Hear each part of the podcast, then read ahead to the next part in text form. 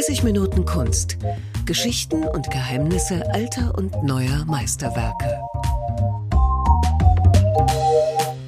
Hallo und herzlich willkommen zum Podcast 30 Minuten Kunst. Mein Name ist Jens Trocher und ich bin heute zu Gast in der Schirnkunsthalle Frankfurt bei Marc Chagall und bei Laura Heeg, Leiterin Bildung und Vermittlung. Hallo, Frau Heeg. Hallo, freut mich, dass ich Sie jetzt hier begleiten darf.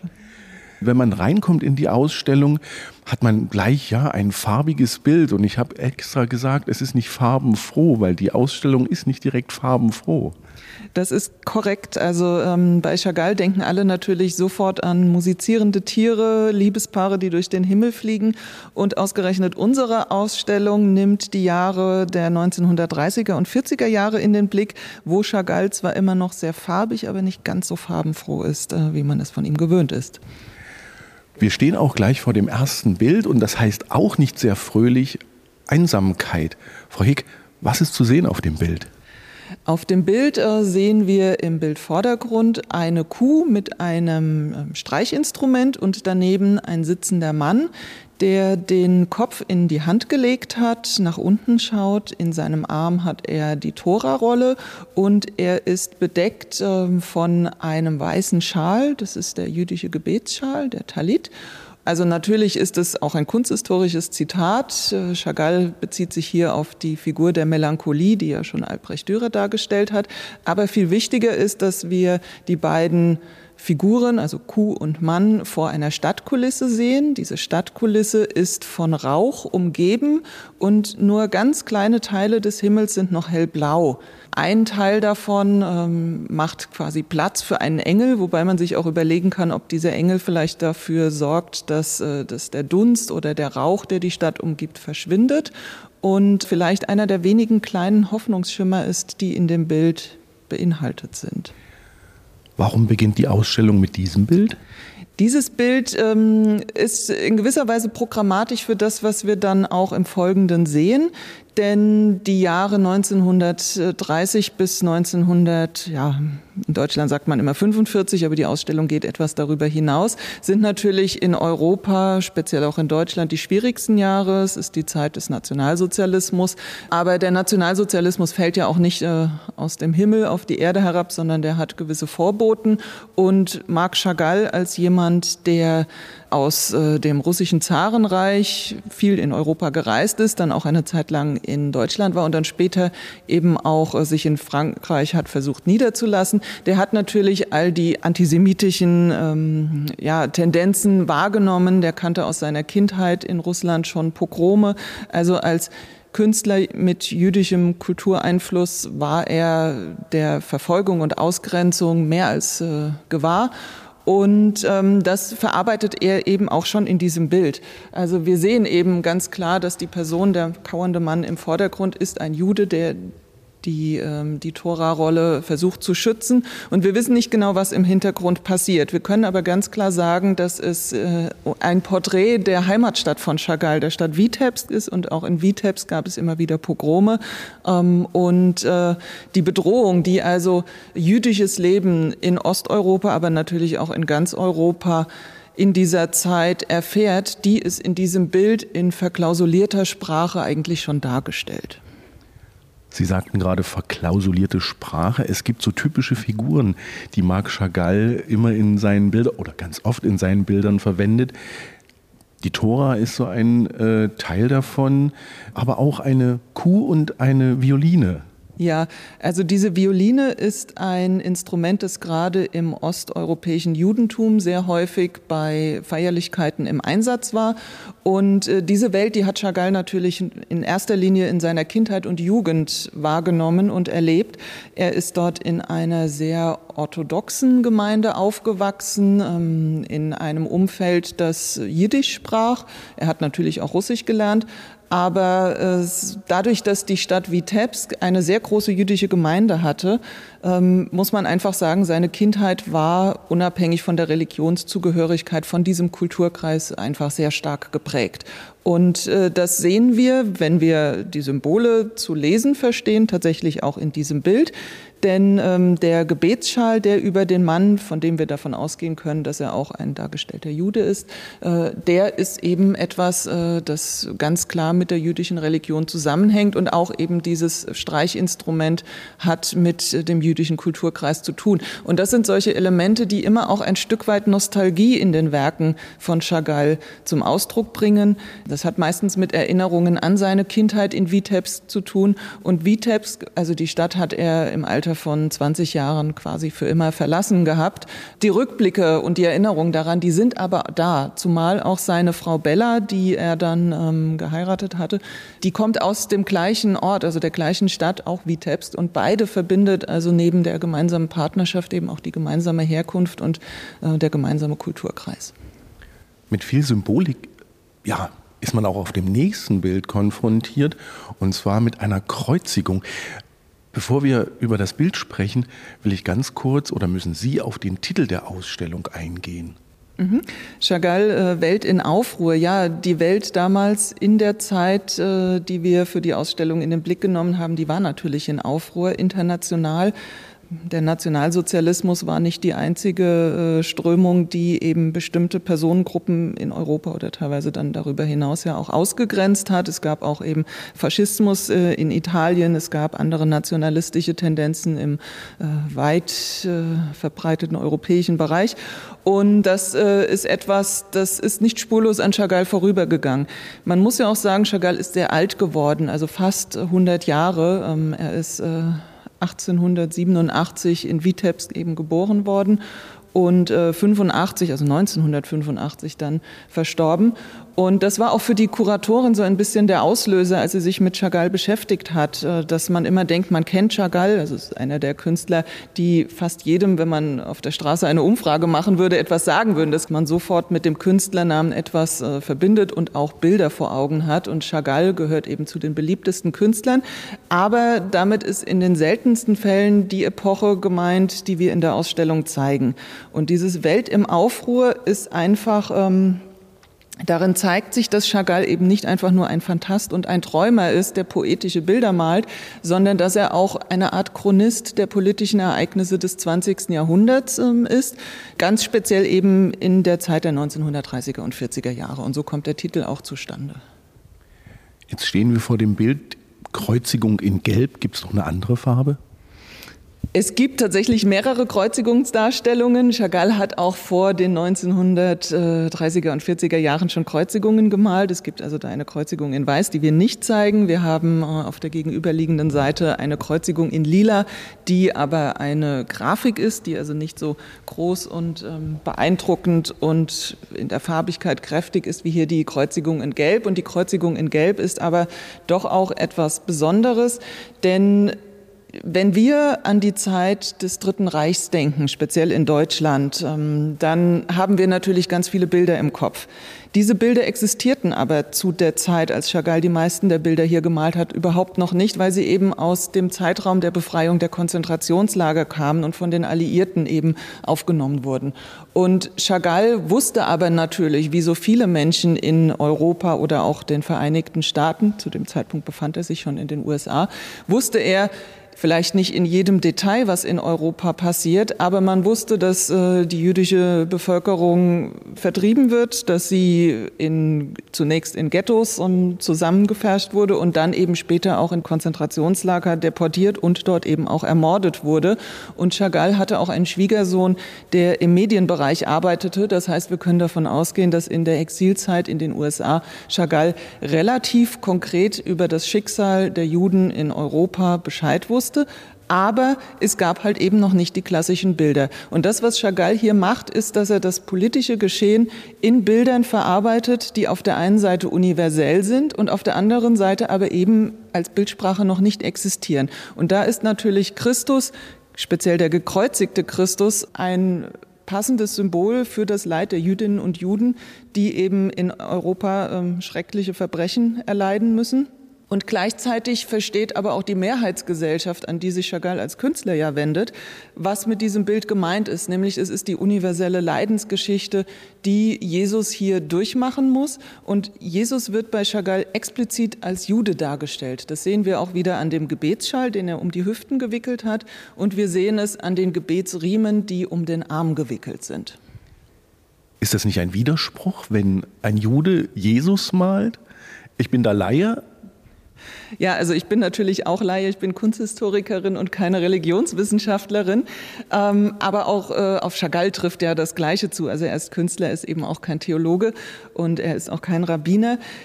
Es ist natürlich auch eine gewisse künstlerische Freiheit. Klar, auf der einen Seite ist für äh, die jüdische Glaubensgemeinschaft Jesus nicht der Erlöser, aber er wird trotzdem für viele Christen und möglicherweise ja auch äh, nicht christliche Menschen als eine historische Persönlichkeit gesehen. Und gleichzeitig ist klar, wenn Christus existiert hat, dann war er Jude. Es ist also quasi auch ein historischer Fakt, wenn man das so will. Und ähm, die Darstellungen von Christus als Juden, die hat auch Chagall nicht erfunden. Das haben Künstler vor ihm, wie ich glaube Max Liebermann, haben das auch schon getan. Aber dadurch, dass es hier eben genau in dieser Zeit, wo Jüdinnen und Juden in Europa so stark verfolgt werden, von ihm nochmal betont wird, verweist es natürlich ganz klar auf das politische Geschehen der Zeit ähm, und die Verfolgungen und Ermordungen, die zurzeit eben stattfinden.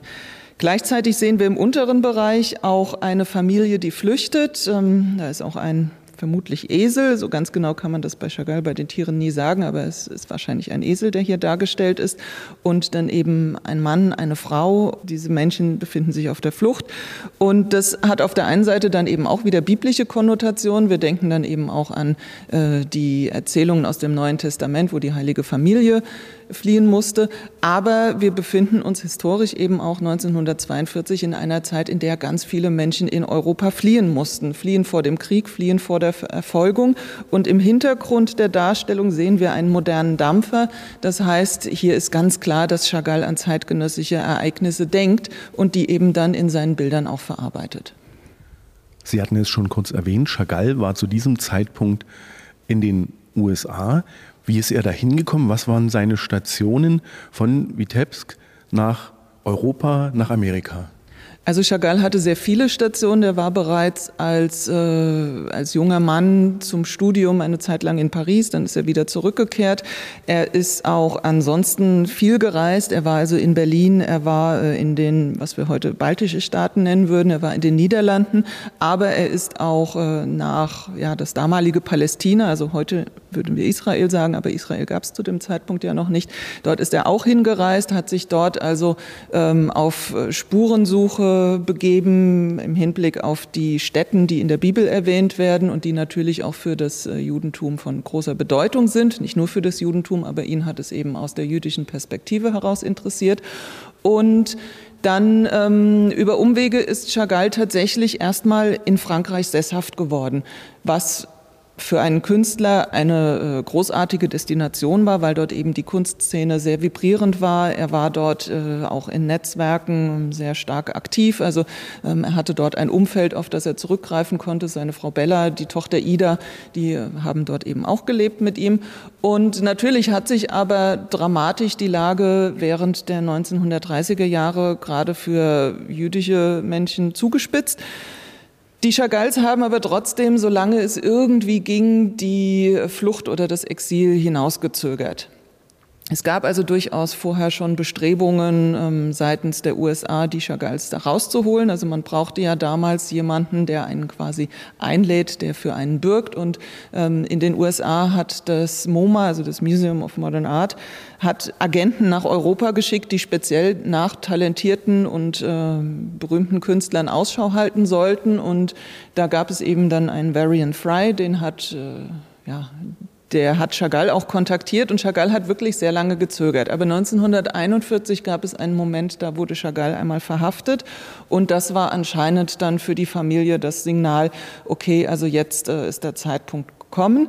Dann ist zunächst ähm, Chagall in die USA ausgereist und emigriert und ähm, die Tochter Ida ist dann mit vielen Werken später nachgekommen Und dann sind, äh, ist die Familie eben nach New York gegangen. Und der Vorteil von New York war einfach, dass es dort sehr viele Exilantinnen und Exilanten mit einem ähnlichen Hintergrund gab. Also Chagall hat zum Beispiel nie Englisch gelernt. Das brauchte er in den USA aber auch nicht, weil er sich einfach äh, in der großen Community New Yorks äh, auf Jiddisch hervorragend behelfen konnte. Und dann gab es natürlich auch Russinnen und Russen aus dem Exil. Also sie kamen dort sprachlich sehr gut zurecht. Marc Chagall ist über Frankreich in die USA emigriert und jetzt sind in der Ausstellung ganz viele Bilder aus dieser ja stürmischen Zeit. Wie sind diese Bilder erhalten? Also die Chagalls haben tatsächlich sehr viele der Werke, die sie in Frankreich hatten, also die Marc Chagall dort in seinem Atelier gefertigt hatte, mit in die USA genommen das ist auf der einen Seite natürlich ein sehr aufwendiges Unterfangen. Man weiß jetzt auch nicht äh, genau, oder ich weiß es zumindest nicht, vielleicht wissen es manche der Leihgeber, wie das rein technisch vonstatten gegangen ist. Es gibt äh, unterschiedliche Möglichkeiten. Bei Leinwänden, die vom Format her noch in irgendeiner Form transportabel sind, kann es sein, dass die einfach in Kisten verpackt wurden und dann eben entsprechend gepolstert, wahrscheinlich mit Stroh. Das waren dann schlichte Holzkisten und dann wurde das Ganze so eben transportiert. Bei Leinwänden gibt es grundsätzlich natürlich auch immer die Möglichkeit, dass man sie vom Rahmen abspannt und dann rollt. Das ist sehr viel platzsparender und das wurde bei Leinwänden gemacht, zum Beispiel der Geburt der Venus, äh, dass man eben diese Werke auch mit auf Reisen nehmen konnte. Aber äh, hier für die Werke kann ich Ihnen jetzt nicht genau sagen, wie das funktionierte. Es war aber natürlich essentiell, dass diese Werke auch mit in die USA übergesiedelt sind, denn die Chagalls mussten ja irgendwie von etwas leben, mussten Geld verdienen. Und wenn man ganz viele fertige Gemälde hat, dann hat man natürlich auch etwas, was man dort verkaufen kann und ähm, auf den Kunstmarkt werfen kann. Trotzdem muss man auch dazu sagen, die Beliebtheit, die Chagall heute hat, die hatte er zu der damaligen Zeit nicht, denn in den USA war eigentlich eher der Surrealismus Surrealismus en vogue. Das heißt, als Surrealist hatte man es sehr viel einfacher dort äh, zu verkaufen. Aber nichtsdestotrotz ging es den Chagalls verglichen mit nicht künstlerischen Migranten sicherlich nicht schlecht. Jetzt stehen wir vor einem fast ja, typischen Chagall. Sehr viel Blau, fantastische Wesen, hier und da leuchtet es. Und es hat einen ja, interessanten Titel. Ja, wir stehen vor der Arbeit um sie herum und ähm, auch hier ist im Zentrum fast ein bisschen wie in einer Glaskugel wieder die Stadt Vitebsk, also Chagalls Heimatstadt dargestellt. Auf der rechten Seite ist eine Frau, die eine Trauergeste hat. Sie weint möglicherweise. Sie hat also auch ihre rechte Hand zu den Augen erhoben. Auf der linken Seite ist wiederum eine Art Artist zu sehen, der sich, äh, oder die, weiß man nicht so genau, ob es ein Mann oder eine Frau ist, nach oben schwingt in fast einem Handstand. Und unten links haben wir ein Selbstporträt von Chagall integriert, das dadurch erkennbar ist, dass er eben auch seine Malerpalette und die Pinsel in der Hand hält. Das Werk selbst ist eine überarbeitete Version eines ursprünglichen Werkes und ähm, vor allem ist es auch eine beschnittene Version, denn die zweite Hälfte des ursprünglichen Werkes hängt direkt nebendran. Und beides gehörte einmal zu einer großen Leinwand mit einem ganz anderen Titel. Also die ursprüngliche Leinwand hieß Die Zirkusleute und die beiden Teile einmal um sie herum. Das ist das Werk, vor dem wir direkt hier stehen. Und auf der rechten Seite sind noch die Lichter der Hochzeit. Das ist die zweite Hälfte des ursprünglichen Werks. Wissen Sie, warum das Bild zerschnitten wurde? Also ähm, Chagall hat Zeit seines Lebens immer wieder bereits fertige Werke, die er auch dann teilweise schon ausgestellt hatte, überarbeitet. Und bei diesen zwei Werken handelt es sich aber um eine Besonderheit, denn sie sind entstanden nach dem Tod seiner Frau. Das ist also eine relativ tragische Geschichte, denn die Chagalls, also Bella und Marc Chagall, die ja als Lebenspartnerschaft, aber auch äh, als, als Geistesverwandte eine sehr enge Symbiose hatten und natürlich ein Stück weit auch diese große Liebe zelebriert haben, aber es war eben auch eine große Liebe. Die wurden in den USA von dem plötzlichen Tod von Bella überrascht. Also ähm, die Chagalls waren zu dem Zeitpunkt in Upstate New York, das heißt nicht in der Stadt direkt. Dort war sicherlich die medizinische Versorgung auch nicht so besonders gut. Dann kamen sicherlich auch Verständigungsschwierigkeiten mit äh, hinzu. Und auf jeden Fall hatte Bella Chagall sich eine Infektion eingefangen. Das hat sich relativ schnell drastisch verschlechtert und sie ist tatsächlich dann eben auch an dieser Infektion verstorben. Und Bella war eben, wie gesagt, Chagalls große Liebe und für ihn war das ein absolutes Drama. Also es ist für jeden Menschen schrecklich, wenn der Partner stirbt und bei ihm war es aber so, es hat ihn quasi gelähmt. Er ist in eine tiefe Depression verfallen. Er konnte danach erstmal lange Zeit überhaupt nicht malen. Und diese beiden Bilder, also die Überarbeitung des ursprünglichen Werkes, das äh, sind die ersten Werke, die nach dem Tod von Bella Chagall und dieser, dieser Schaffenspause, dieser erzwungenen, dann erstmal wieder entstanden sind. Wenn wir uns zu dem rechten, also zu dem zweiten Bildteil dann bewegen, dort tauchen dann wieder, ja, da ist ein Musiker zu sehen, auch wieder ein äh, Geigenspieler, ein Kontrabassspieler und ein Brautpaar. Ist das eine Erinnerung an die Hochzeit? Ja, man findet sehr häufig Brautpaare in den Werken von Chagall abgebildet und in den meisten Fällen handelt es sich tatsächlich um Erinnerungen an die Hochzeit von ihm mit Bella, also sozusagen die eigene Vermählung als äh, ja, klassischerweise einem der glücklichsten Momente im Leben eines Paares. Und äh, auch die Musikanten hier, das passt also alles zu dieser Hochzeitsgesellschaft, möglicherweise sogar auch der Becher Wein, den dieses Fabelwesen auf der linken Seite in der Hand hält. Denn bei einer jüdischen Hochzeit gehört es ja eben mit zu den Ritualen dazu, dass der Mann ein Weinglas auf dem Boden zertritt. Und äh, generell sind jüdische Hochzeiten ja sehr fröhliche Angelegenheiten. Die Musik spielt eine große Rolle, das Feiern in der Gemeinschaft spielt eine große Rolle. Was bei Marc Chagall auffällt in vielen Bildern, nicht nur in dieser Ausstellung, sind die Fabelwesen. Was, was haben die für eine, was spielen die für eine Rolle für Marc Chagall oder in seinen Bildern? Das ist natürlich eine sehr beliebte Frage. Das ist auch das, was bei unseren Führungen am häufigsten vom Publikum kommt. Und man erkennt natürlich sofort, dass hier die Bilder übersät sind mit Symbolen. Also es handelt sich ja nie um ausschließlich reale Szenerien, die dargestellt sind, sondern in der Anordnung der Werke äh, fliegen immer irgendwelche Gestalten übers Bild, die rein physisch nicht fliegen können. Oder man sieht Tiere mit Musikinstrumenten, man sieht tatsächlich eben wie hier Fabel, Fabelwesen, wie diesen wahrscheinlich Ziegenbock, aber mit äh, Engeln und realen Händen. Am liebsten würde man natürlich sofort wissen, was das alles bedeutet. Das Problem ist nur, das weiß man bei Chagall nicht. Es gibt also kein, kein Lexikon Chagall A bis Z, sondern äh, man muss versuchen, aus dem jeweiligen Bildinhalt äh, die Dinge symbolisch aufzuschlüsseln, was auch dann nicht immer gelingt. Es sind teilweise Erinnerungen, es sind teilweise Anspielungen an seine Kindheit. Vieles davon hängt mit dem osteuropäischen Judentum zusammen. Ähm, aber es gibt eben auch in seinem Schaffen Werke, wo ein Hahn neben einem Eiffelturm auftaucht und da kann man jetzt keine konkrete Bezugssituation zu Vitebsk sich vorstellen. Also deswegen bleibt das tatsächlich so ein bisschen ein Mysterium und Chagall selbst wollte seine, ähm, seine Symbole eben auch nicht äh, entschlüsseln. Und klar, das ist ja auch als Maler nicht unbedingt seine Aufgabe. Aber es macht die Bilder, finde ich, immer ein bisschen zauberhaft. Wir stehen jetzt vor einem auch wieder sehr farbenfroh, aber nicht freundlichen Bild. Es ist der Engelssturz und es ist ein ja, eindrucksvolles Bild mit was ist eigentlich die Hauptfarbe für Sie? Also in diesem Bild ganz sicherlich das Rot und der stürzende Engel ist auch hier ganz klar die Hauptperson, nicht nur allein wegen dem Titel der Engelssturz, sondern man kommt gar nicht umhin, diesen, diesen, diese Figur zu sehen. Und äh, Chagall versteht es eben meisterhaft, mit Farben auch unsere Blicke zu lenken. Also die Farben sind auf der einen Seite sicherlich symbolisch aufgeladen, aber auf der anderen Seite leiten sie eben auch unsere Augen durch das Bild. Und äh, Rot ist ganz klar eine Signalfarbe und dieser stürzende Engel, der ganz in Rot gehalten ist, äh, da kann man nicht umhin, als den als erstes anzuschauen. Auf dem Schild neben dem Bild steht eine unglaublich lange Mahlzeit von 1923 bis 1947. Wie ist das zu erklären? Das gehört auch wieder zu diesen Überarbeitungen, die Chagall innerhalb seines Werkes vorgenommen hat. Und äh, die Jahre 1923, 1933 und 1947 waren offensichtlich für Chagall auch wichtig, denn er hat sie in diesem Werk in seine Signatur integriert.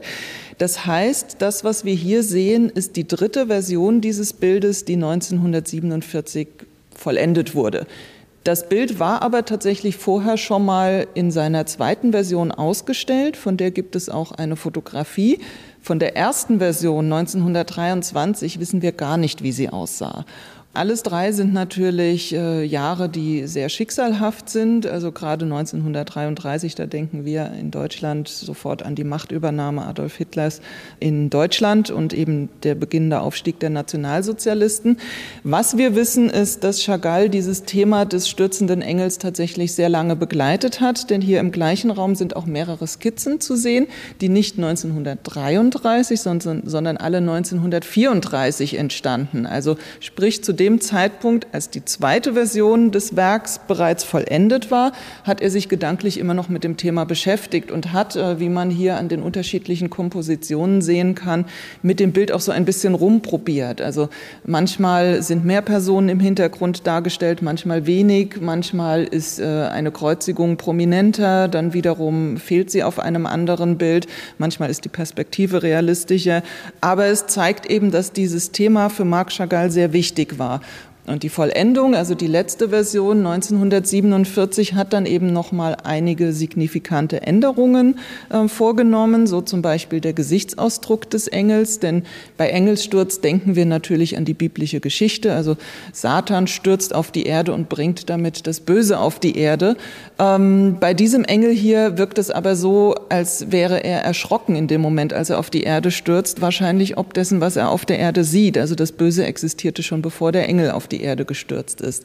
Und dann ist eben auch bemerkenswert, dass in der letzten Version das Geschlecht des Engels sich noch mal ein bisschen gewandelt hat. Es ist jetzt uneindeutiger geworden. Es gibt weibliche Geschlechtsmerkmale, aber der ursprüngliche Engel war eher männlich konnotiert. Und das spricht natürlich auch für diesen universellen Charakter, den der Engel hat. Also es gibt nicht das Böse, sondern das Böse ist wahrscheinlich in uns allen. Und ähm, das passt natürlich ja auch zum historischen Zeitgeschehen. Es gab nie nur Adolf Hitler, ähm, von dem der Nationalsozialismus ausging, sondern es gab eben auch genug willige Männer und Frauen, die sich beteiligt haben.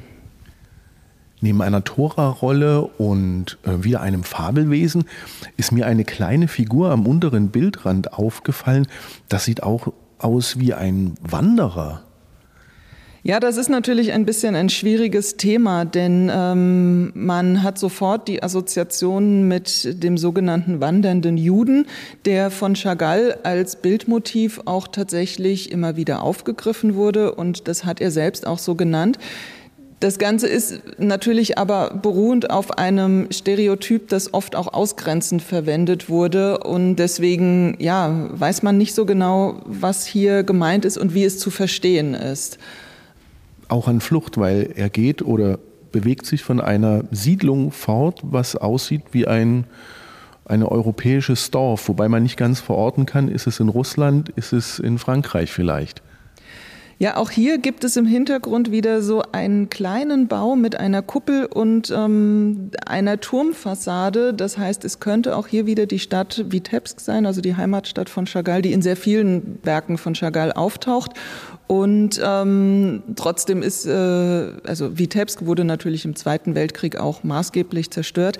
Gerade die orthodoxe Kirche, dieser Bau mit der Kuppel, die der von Chagall immer wieder dargestellt wurde, wurde zerstört. Aber es ist natürlich sehr viel universeller und ähm, auch im Vordergrund haben wir wieder eine jüdische Figur mit Bart und einer Tora-Rolle, wo man den Eindruck hat, äh, die Tora muss in Sicherheit gebracht werden und das äh, dann symbolisch natürlich für, für das Judentum, von dem Chagall wahrscheinlich große Sorgen hatte, ob es nach dem Ende des Zweiten Weltkrieges überhaupt ja, in, in seiner ursprünglichen Blüte kulturell existieren würde und wo kann ein Ort sein, an dem Judentum frei gelebt sein kann. Denn der Nationalsozialismus äh, ist zwar 1945 besiegt worden, aber die Klischees und die antisemitischen Anfeindungen, die gab es ja schon vorher und die sind natürlich auch nicht so einfach aus den Köpfen der Menschen ähm, zu entfernen. Was mir noch aufgefallen ist, ist auf der einen Flügelseite eine Standuhr oder ein, also zumindest eine ziemlich große Uhr. Was hat es damit auf sich? Die Uhr, die taucht tatsächlich auch in vielen Werken von Chagall auf und ähm, es ist so, also in Amerika sagt man sogar Grandfather Clock, ähm, eine Großvateruhr. Im Fall von Chagall ist es tatsächlich die Uhr seines Großvaters gewesen, die er aus seiner Kindheit kannte und vor der er aber Angst hatte. Und die taucht tatsächlich in vielen Werken oft über den Himmel schwebend auf. Hier ist sie jetzt in den Flügel des Engels integriert worden. Und wenn man genau hinguckt und nicht so wie ich, so oberflächlich, erkennt man tatsächlich am unteren rechten Bildrand die kleine Kirche mit der Kuppel. Mal abgesehen davon, dass man sich wundert, warum Chagall immer so viel Tiere malt und auch so viel Fabelwesen, habe ich mich gewundert, warum sie dieses Bild für unseren kleinen Rundgang ausgewählt haben.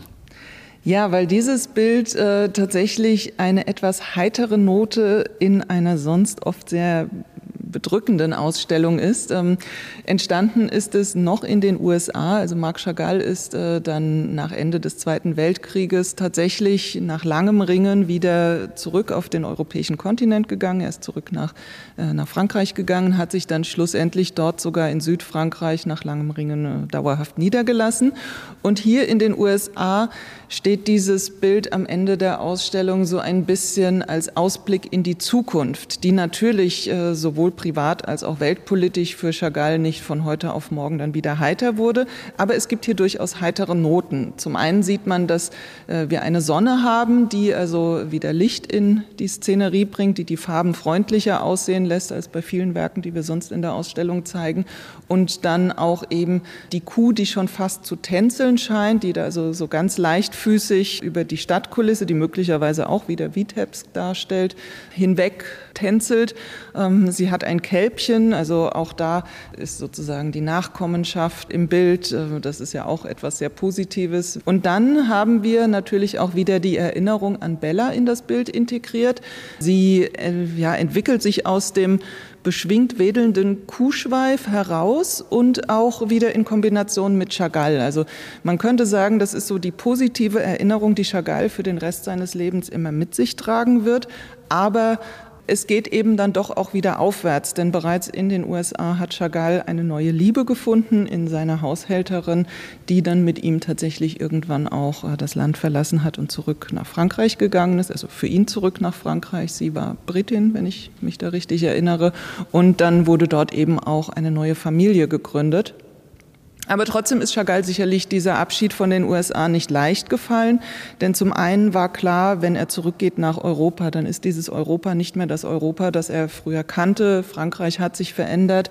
Es ist aber auch vollkommen klar, dass er sich dann natürlich physisch von dem Grab von seiner verstorbenen Frau Bella trennen muss, denn Bella liegt äh, bis heute in den USA bestattet. Nichtsdestotrotz ähm, hatte Chagall dann sicherlich ja noch ein langes und vor allem auch äh, glückliches Leben und hat eben auch eine neue Familie gegründet. Als ich das Bild das erste Mal gesehen habe, fühlte ich mich sofort an ja, eine Zirkusnummer erinnert. Hatte Chagall, wie man vielleicht auch mit den anderen fantastischen Wesen äh, verknüpfen könnte, hatte er eine Affinität zum Zirkus? Also er hat das Motiv des Zirkus in unterschiedlichen Formen immer wieder aufgegriffen. Wir haben auch hier in Frankfurt im äh, Schauspielhaus ja einen großen Chagall dargestellt, der heißt Commedia dell'arte, also auch da die Konnotation zur Bühne ist äh, offensichtlich. Dann ähm, hat er immer wieder auch äh, im Kontext von ja, Revue-Theatern, Opernhäusern und so weiter Kunst geschaffen. Also man denke nur an das Kuppelfresko der Pariser äh, Oper und dann eben auch die ursprüngliche Version aus den zwei getrennten Bildern, die wir hier in der Ausstellung gesehen haben, die die Zirkusleute hieß und bei der eben auch Artisten zu sehen sind. Das gehört schon zu seinem Repertoire. Aber da gehört natürlich so vieles dazu. Also man kann jetzt nicht äh, spezifisch sagen, Chagall hatte eine geheime Liebe zum Zirkus und wäre lieber Artist geworden, sondern das äh, ist eben eine Welt, die ihn auch fasziniert hat und die er in seinen Werken immer wieder darstellt. Genauso wie aber auch zum Beispiel hier unten rechts den Hahn, der auch im Bildfeld wieder auftaucht. Das war mein Rundgang durch die faszinierende Marc Chagall-Ausstellung. Vielen Dank, Frau Heeg. Ja, gerne. Und das waren etwas mehr als 30 Minuten Kunst in der Schirnkunsthalle Frankfurt. Hier gibt es noch bis zum 19. Februar 2023 Marc Chagall zu bewundern. Vielen Dank fürs Lauschen. Bis zum nächsten Mal.